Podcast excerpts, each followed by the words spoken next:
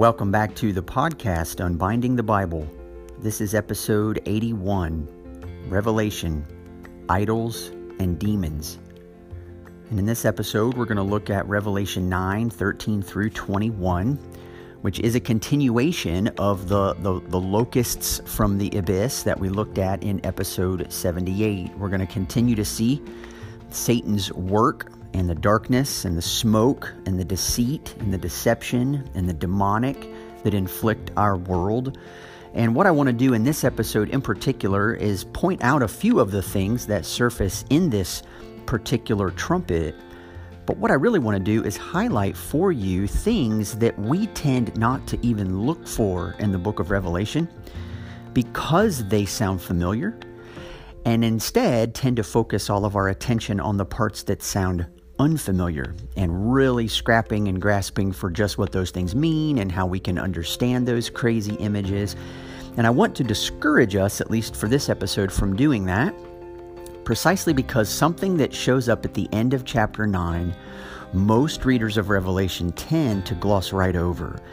And yet, the way John has structured this book, and particularly the way he has structured the sixth trumpet, what we find in the final several verses of Revelation 9 is really the heart of what's going on in the sixth trumpet. And so I want to take some time to look at that as well as look at how idols and demons tend to prevent people from being able to repent. And we'll just walk through several passages. And again, I want this to be pastoral. That is my goal as we try to unpack what John has for us here. So let's just jump right in.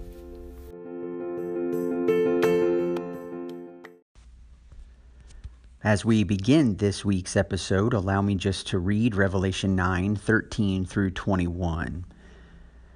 Then the sixth angel blew his trumpet, and I heard a voice from the four horns of the golden altar before God, saying to the sixth angel who had the trumpet, Release the four angels who are bound at the great river Euphrates. So the four angels who had been prepared for the hour, the day, the month, and the year were released to kill a third of mankind. The number of mounted troops was twice 10,000 times 10,000. I heard their number. And this is how I saw the horses in my vision and those who rode them. They wore breastplates the color of fire and of sapphire and of sulfur. And the heads of the horses were like lions' heads, and fire and smoke and sulfur came out of their mouths. By these three plagues, a third of mankind was killed by the fire and smoke and sulfur coming out of their mouths. For the power of the horses is in their mouths and in their tails, for their tails are like serpents with heads, and by means of them they wound. The rest of mankind, who were not killed by these plagues, did not repent of the works of their hands, nor give up worshipping demons and idols of gold and silver and bronze and stone and wood, which cannot see or hear or walk, nor did they repent of their murders or their sorceries or their sexual immorality or their thefts. Now, in the, the verse actually that immediately precedes the passage that I just read is Revelation 9:12, and what it says is the first woe has passed. Behold, two woes are still to come. And this short little verse um, actually gives us a bit of a clue regarding what we are to make of this sixth trumpet because the next time the woe is referenced is all the way in chapter 11, verse 15, identifying for us that the second woe has now passed, and behold, a third woe is soon to come. And what that indicates for us, which is why it's always a good idea to read forwards and backwards in Revelation wherever you happen to be in the book because there are clues sprinkled out throughout that help you make sense of it. But that is that that what we read from Revelation 9:13 all the way to Revelation 11:14 is all part of the sixth trumpet. It's not just what we read in the passage that I read for you. And I, what we're going to talk about today is very applicable, but I want you to remember that what we're going to see in chapter 10 and halfway through chapter 11 is also related to this sixth trumpet. And the way it's related is significant. And so that will help us as we try to interpret what's happening in this scene. Now, again, this uh, we've spoken about this um, a few times already, recognizing that the seals affected a quarter of the earth and that the trumpet judgments affect a third of the earth. We are dealing with and describing the same series of events, only in increasing intensity. And so some of the same wars and bloodshed and famine and death that we saw recounted in the seals, that same type of thing is happening again, only it's being described in a little bit more intensity. Now, instead of a quarter of the earth being affected, an entire third of the earth is affected. But as we looked at with the locust, we're dealing with the presence of the enemy and the way that he goes about killing people in this world tormenting people in this world, causing agony in this world. And while it was locusts in the first half of chapter 9, here in the second half of chapter 9, we see horses.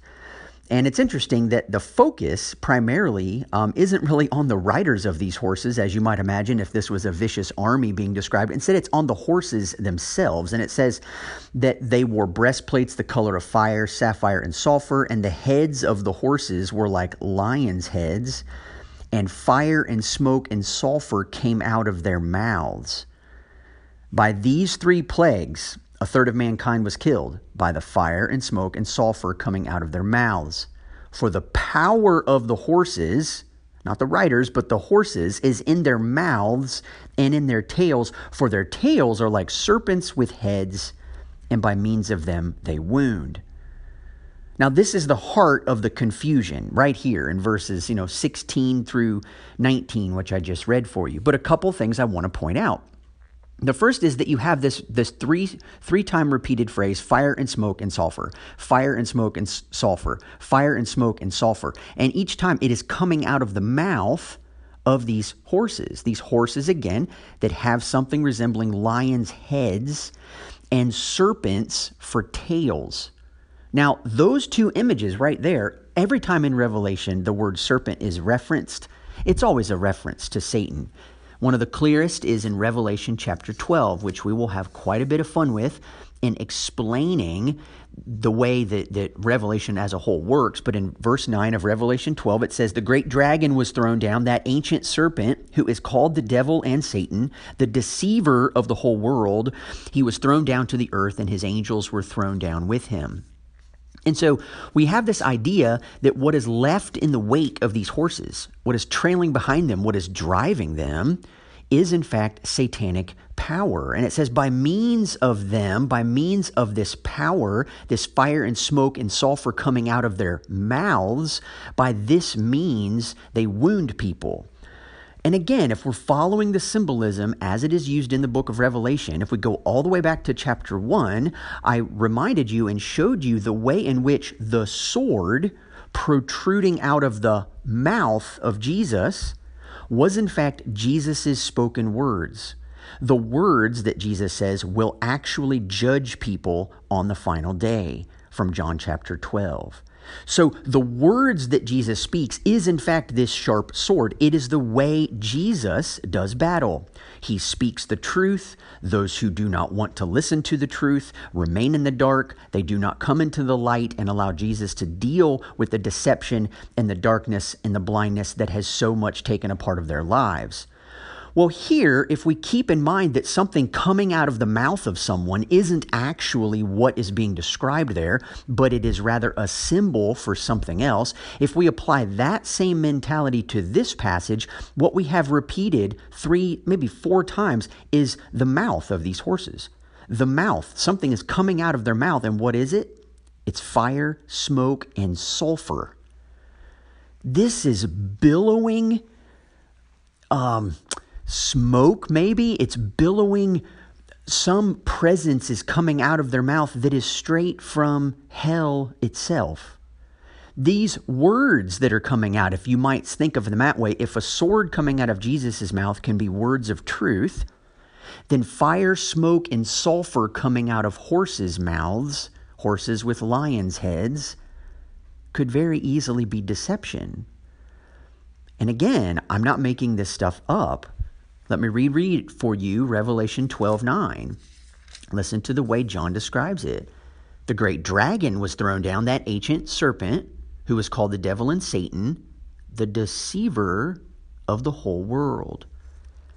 And so Satan himself is referred to as a deceiver, and it is by means of them, by means of the fire, smoke, and sulfur, i.e., by means of their deceptions, that these powerful horses with lions' heads actually wound people. This is precisely the way Revelation is intended to work. And so, what happens when this sixth angel announces who had the trumpet, release the four angels who are bound at the great river Euphrates? This takes us all the way back to chapter 7, where before these angels were allowed to be released, God came in and sealed his servants who weren't going to be harmed by this same events. This is what is now being spoken about. We've gone over chapter 7. We've looked into chapter 8. We've recognized what the Lord God did to protect and to seal his 144,000. You can go back and listen to that episode again to remember what we said there. But now these angels are being freed who he who we're told in, in verse 14 are bound at the great river Euphrates. Now, in, in Jewish time, in ancient Israel's time, beyond the Euphrates was to the north and the northeast of Israel. All of their fears resided there. Um, Assyria as a kingdom was in that direction. Eventually, Babylon was in that particular direction. And so the Lord, multiple times in the Old Testament, uses this kingdom from the north is the way it's described, but it is this north northeast direction, which is the direction of the Euphrates River. Um, in relationship to the nation of Israel, but it is a fear that some unknown place is coming from there who is going to bring great harm on the people. And in Isaiah 5, uh, the Lord says this to his own people through Isaiah He will raise a signal for nations far away, right? So think maybe Assyria or Babylon, and whistle for them from the ends of the earth. Now you're we're, we're talking about these four angels who are positioned at the four corners of the earth and are now being beckoned, um, and, you know, drawn in in order to bring these these horses breathing fire, smoke, and sulfur. And behold, quickly, speedily they come. None is weary None stumbles, none slumbers or sleeps. Not a waistband is loose, not a sandal strap broken. Their arrows are sharp, all their bows are bent. Their horses' hooves seem like flint, and their wheels like the whirlwind. Their roaring is like a lion. Like young lions, they roar, they growl and seize their prey. They carry it off, and none can rescue.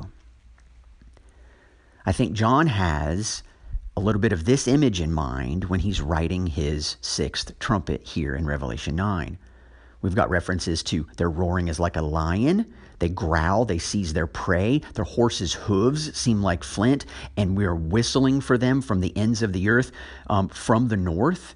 And that, that's actually a passage that Jeremiah references when he's speaking about the judgment that is not only going to come on God's unfaithful people, but will also come on the nations themselves.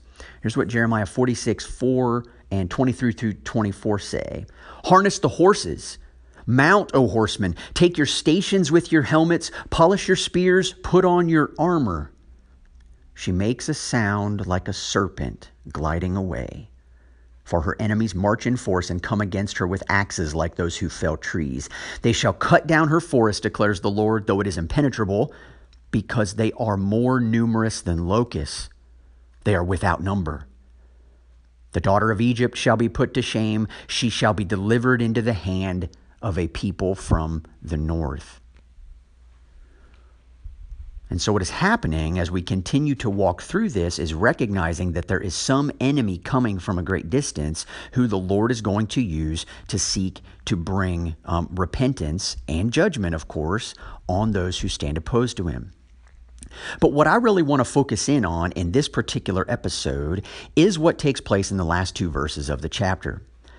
It simply says, The rest of mankind who were not killed by these plagues did not repent of the works of their hands, nor giving nor give up worshiping demons and idols of gold and silver and bronze and stone and wood, which cannot see or hear or walk, nor did they repent of their murders or their sorceries or their sexual immorality or their thefts. And it is verses 20 and 21 that, that I just read that I think is one of those things that, that people sort of just blow right past. They're like, okay, man, God's going to bring all this judgment. Nobody's going to repent. Look at these hard hearted people in this world. I mean, I just can't believe it. Well, let's just, you know, move on. We know what that means, right? We're familiar with talks of repentance or we're familiar with lists of, you know, sins that people commit. And I don't feel like these verses get that much attention. But the question I want to pose for us in this episode is why? Why don't people repent when this type of judgment comes? And you might have never asked that question, or, or maybe you have and you, you just automatically know the answer, and, that, and that's great. But I've wrestled with this for a while, and I've wrestled with why is it that people don't repent when life begins to unravel?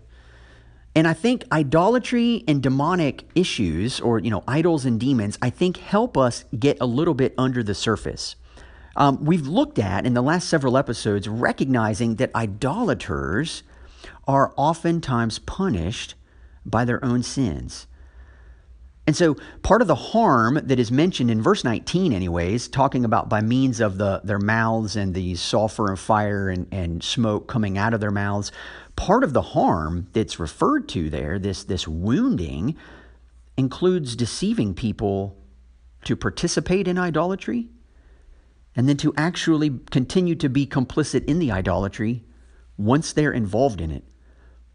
Now, we've looked at this from the beginning, um, all the way back to episode five um, in this podcast, Made in the Image of God. We talked about what it means to be made in His image and how we are supposed to reflect Him in the way that we live.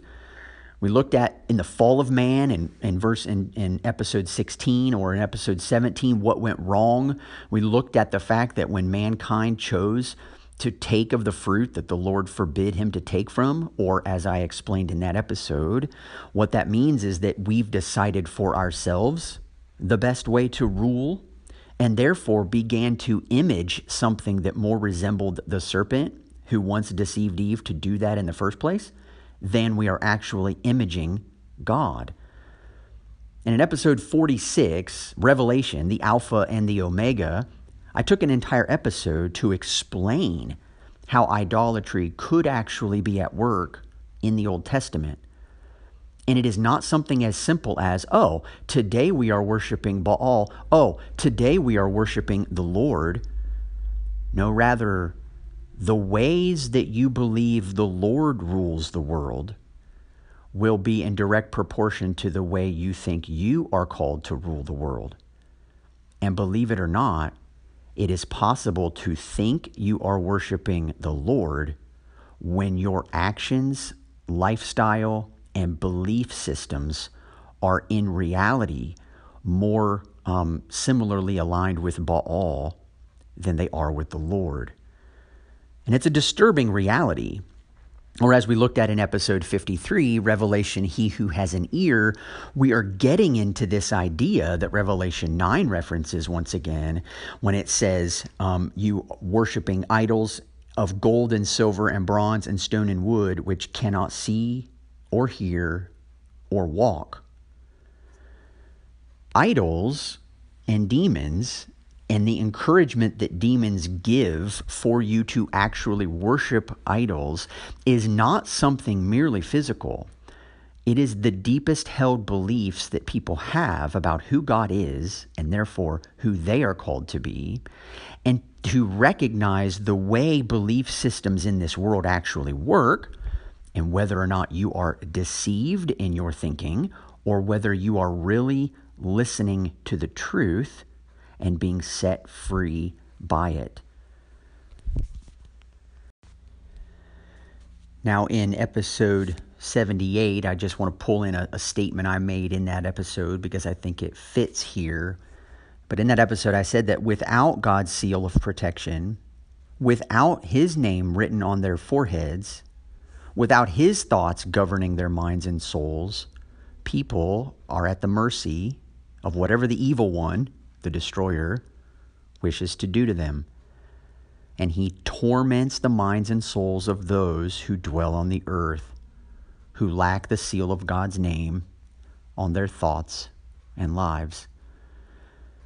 And this is really the key that is at work when it comes time to discuss the work of the evil one, the destroyer, the deceiver, and all of his demons and the work of idolatry, getting us to think that certain things are true in the world when in fact they're not. And things that aren't true lead you into bondage and into slavery in the ramifications of how those things work themselves out in the end. And that is a very realistic way and a very biblical way to understand the wrath of God.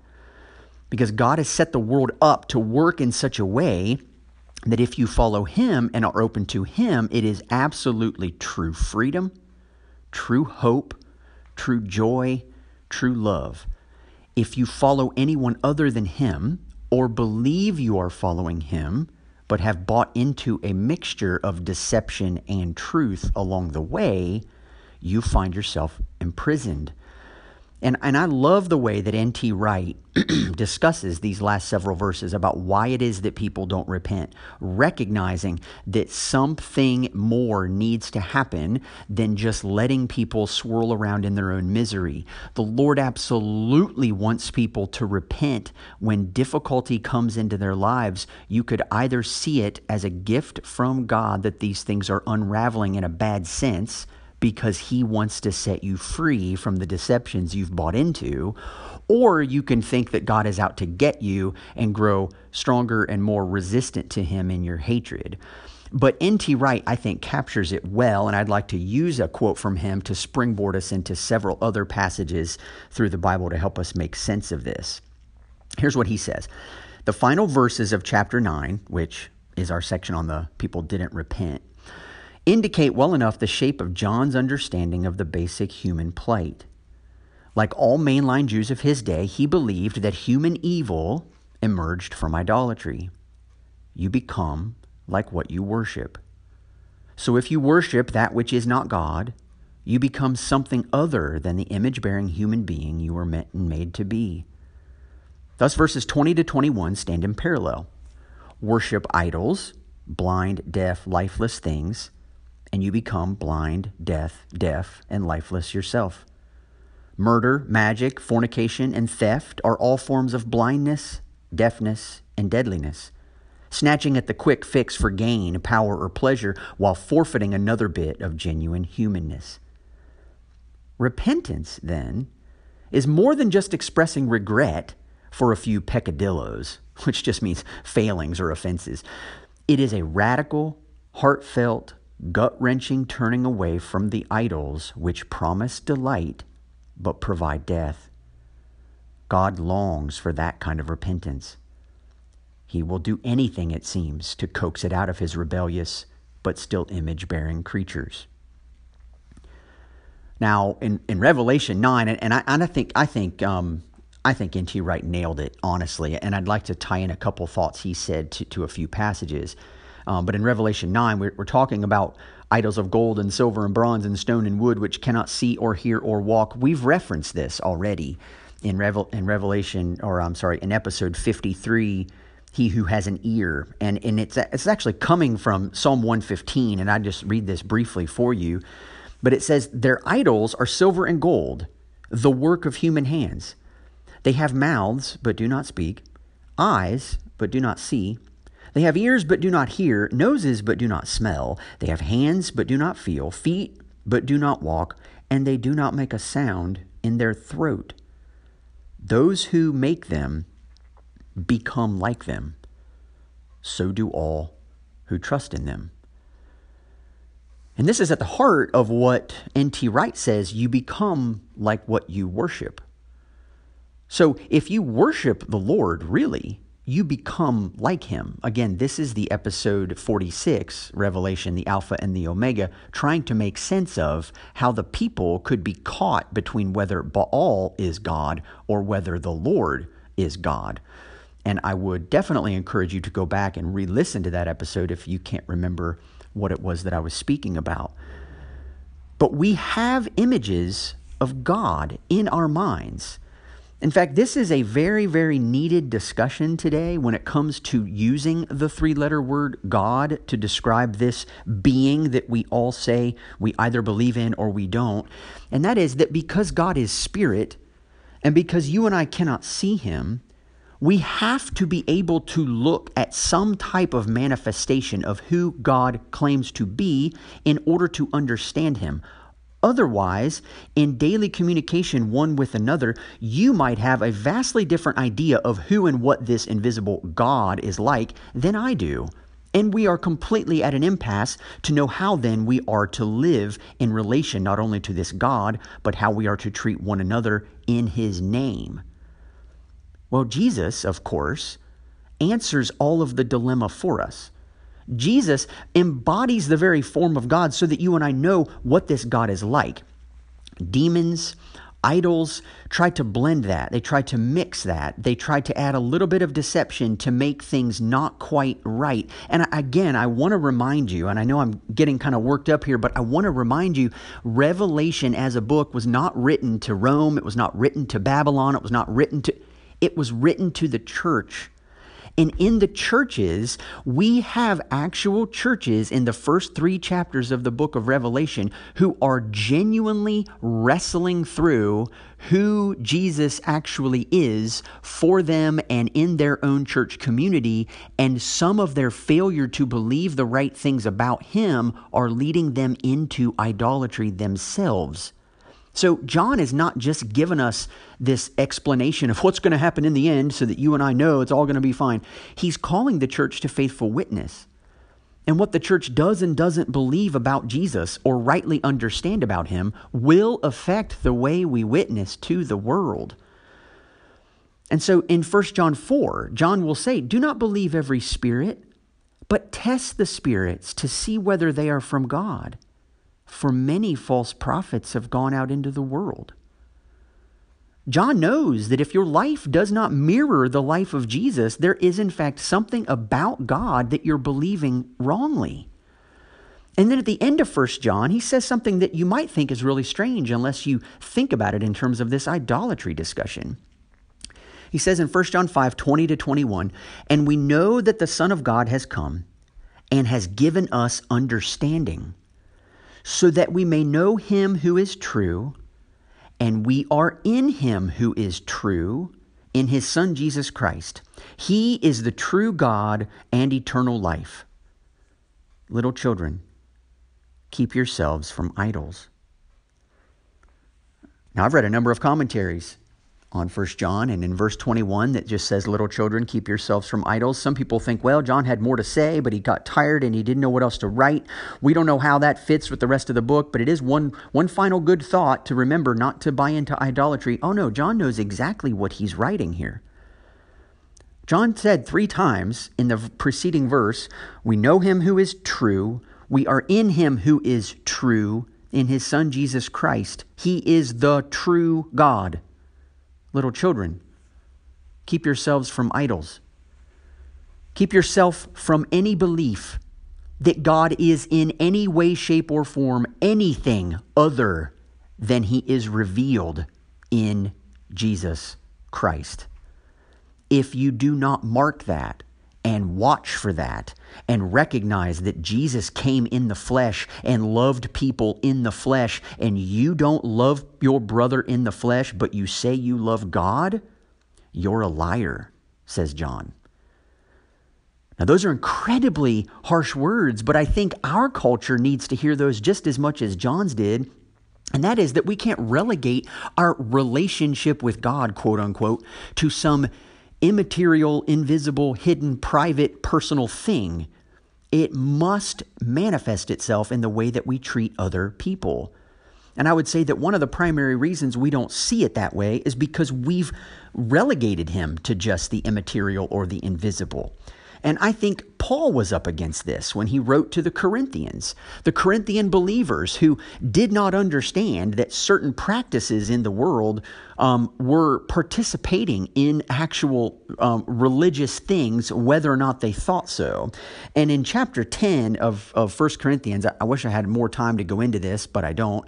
That is in chapter 10, verses 14 to 22. Let me just read for you what, what Paul says because he ties together idols and demons in a very, very significant way. Here's what Paul says Therefore, my beloved, flee from idolatry. I speak as to a sensible people. Judge for yourselves what I say. The cup of blessing that we bless, is it not a participation in the blood of Christ? The bread that we break, is it not a participation in the body of Christ? Because there's one bread, we who are many are one body, for we all partake of the one bread. Consider the people of Israel. Are not those who eat the sacrifices participants in the altar? What do I imply then? That food offered to idols is anything or that an idol is anything? No. I imply that what pagans sacrifice, they offer to demons and not to God. I do not want you to be participants with demons. You cannot drink the cup of the Lord and the cup of demons. You cannot partake of the table of the Lord and the table of demons. Shall we provoke the Lord to jealousy? Are we stronger than he? This is a passage that I'm afraid gets far too little attention today. But Paul is explicitly saying that what people who do not really know God, what they sacrifice and offer to when they claim to be offering something to God, is actually an offering to demons. And Paul cautions the Christians themselves from not wanting them to be participants with demons. What he is saying and has gotten just gotten done saying to them in the first half of 1 Corinthians 10 is that notice the people of Israel who were wayward, who grumbled, who complained, and the Lord allowed some of them to be destroyed by serpents or to be destroyed by the destroyer. It when we participate in the way we choose to live, it is a participation either in the broken body and blood of Christ or a participation in demons. Why? Because idolatry is always at work front and center. And so, one of the big things that is important for us to understand as we're going through Revelation, when we come to the end of chapter 9 and we see that people do not cease, they do not repent of the works of their hands, or give up worshipping demons and idols of gold and silver and bronze and stone and wood, which cannot see or hear or walk, nor did they repent of their murderer, murders, their sorceries, their sexual immorality, or their thefts. It begs the question Does watching people's lives spiral out of control does allowing the idolatries that they are a part of manifesting in themselves, punishing those who worship those idols by, by trapping them in their own sin, does that, does judgment alone have the power to change the human heart? This is a question that I strongly encourage every Christian on the planet to ask himself or herself. Does judgment alone have the power to change the human heart? And you remember I said at the very beginning of this episode that the sixth trumpet is the information, or rather the, the passage that takes place between chapter 9, verse 13, and chapter 11, verse 14. And it is actually broken up into three sections in the same way that the sixth seal was broken up into three sections. And if you remember the sixth seal, it happened at the end of chapter six, and it concluded with the question, you know, the great day of the wrath of God and of the Lamb have come, and who can stand, right? And then we watched two more sections unfold in chapter 7 that gave us the answer to that question. The first half of chapter 7 was the second part of the sixth seal, and it was showing us the Lord sealing the 144,000. Well, in the second half of chapter 7 in Revelation, or the third part of the sixth seal, we watched the Lord show us a group of people who were standing in his presence, which was the precise answer to the question posed at the end of chapter 6 who can stand? So the sixth seal had three parts. The sixth trumpet also has three parts. And funny enough, posed at the end of this first part is this relationship between people not repenting. They didn't repent of the works of their hands. They didn't stop worshiping demons and idols. They didn't repent of their murders, their sorceries, their sexual immorality, or their thefts. Chapter 10 is going to be the second section to the sixth trumpet, and the first half of Revelation 11 will be the third section of the sixth trumpet. And it too will address this issue of repentance. And so the reason I'm drawing your attention to it is first of all because I want to help you understand the book. I want to help you understand what John is doing. And I want to raise questions for you that you might not be thinking about as you are reading. It is absolutely vital to recognize that despite all of the chaos and the anarchy of these symbols and the destruction that is taking place here, John wants to draw our attention to something. Judgments alone do not seem to have an effect in bringing about repentance in the hearts of those who suffer under the consequences of their own choices. The church needs to recognize this because what Revelation 10 and 11 are going to do is they are going to show us what will produce repentance. And without getting too far ahead of myself, I want to remind you the scroll that the Lamb has received from the one seated on the throne in chapter 5 hasn't been opened yet. As you're following along in Revelation, you do realize, right, that the seven seals were simply the seals put down the signet ring from the king on top of the scroll, preventing it from being opened the seven trumpets are the announcement that this is about to happen. We haven't yet gotten to the actual contents of the scroll itself. That will come in these next sections of the sixth seal, the second and the third sections, Revelation 10 1 through Revelation 11 14. So we've, we've got to go back. We've got to go back. We've got to go forward. I'm doing my best and I hope it's helpful for you. I'm sure you have new questions. I'm sure you have new thoughts.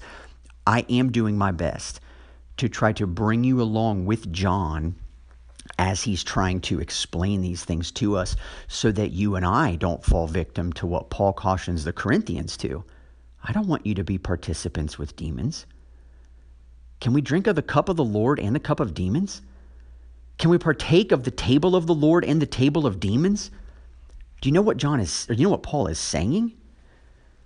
Can we participate in a self sacrificial, loving offering of Jesus, which we participate in when we partake of his body and his blood, and at the exact same time be greedy and power hungry and seeking for control and jostling for position and elevating ourselves one over another?